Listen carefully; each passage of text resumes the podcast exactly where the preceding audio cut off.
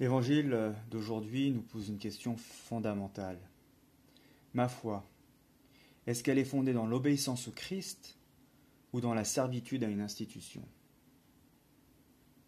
Ça peut choquer que je dise ça en tant que prêtre, mais c'est quelque chose euh, auquel euh, j'ai souvent réfléchi ces derniers temps.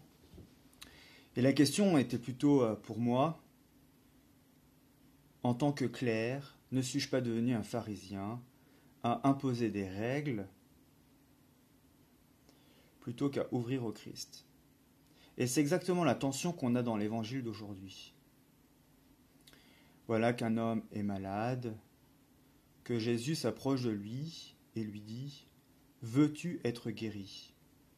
Et que l'homme, honnêtement, explique les raisons pourquoi il ne peut pas se conformer aux prescriptions du temple.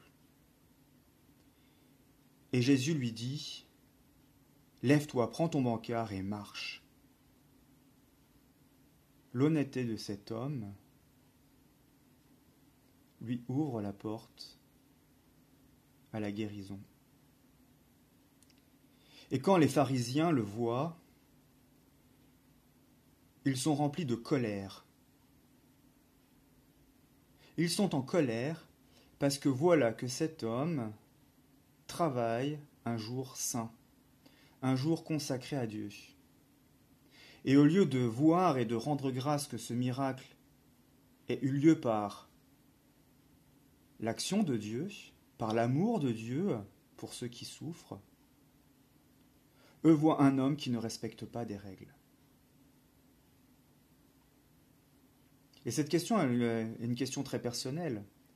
Ma foi est-elle une foi fondée dans l'obéissance au Christ Ou ma foi est-elle quelque chose qui tient plus de la checklist religieuse, de choses que je dois faire dans un certain ordre, cochant les bonnes cases, pour être euh, conforme à Dieu.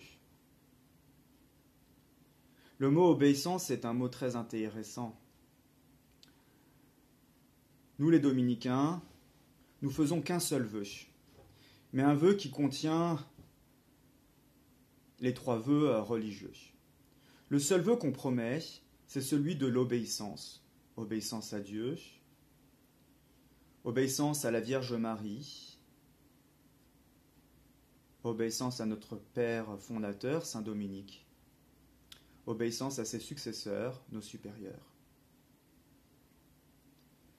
Le mot obéissance veut dire euh, écouter vers. Obéir, c'est pas être un exécutant d'ordre d'une manière servile. Obéir, c'est tendre l'oreille vers pour discerner avec celui qui donne un commandement la volonté de Dieu. C'est pour ça que la vraie obéissance ne peut se faire que dans un dialogue.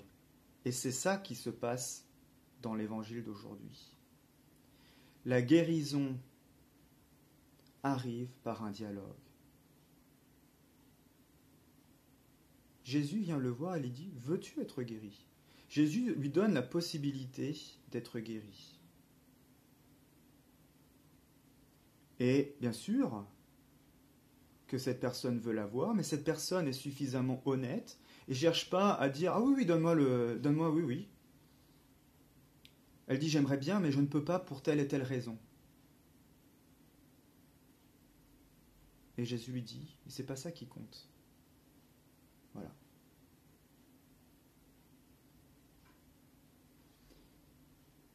Vivre notre foi, c'est bien sûr pas faire ce qu'on veut quand on veut. Il y a quelque chose de bon dans ce que dit et enseigne l'Église.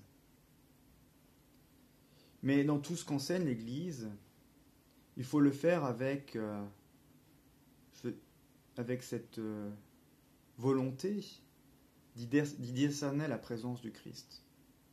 Et non pas de se dire je le fais parce qu'il faut le faire, ou je le fais parce qu'on m'a dit de le faire, ou je le fais parce que voilà, c'est comme ça. Parfois ça peut nous donner l'impression de tenir, mais cette attitude est plutôt une attitude qui assèche notre foi plutôt qu'une attitude qui la vivifie.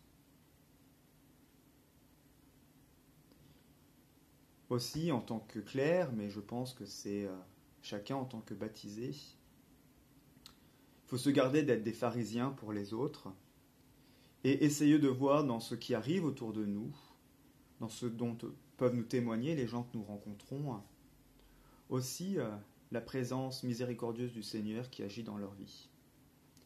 Et se réjouir aussi avec eux de ce qui se passe. Et pouvoir ensemble comprendre comment le Christ agit en nous et autour de nous pour approfondir notre manière d'être disciple.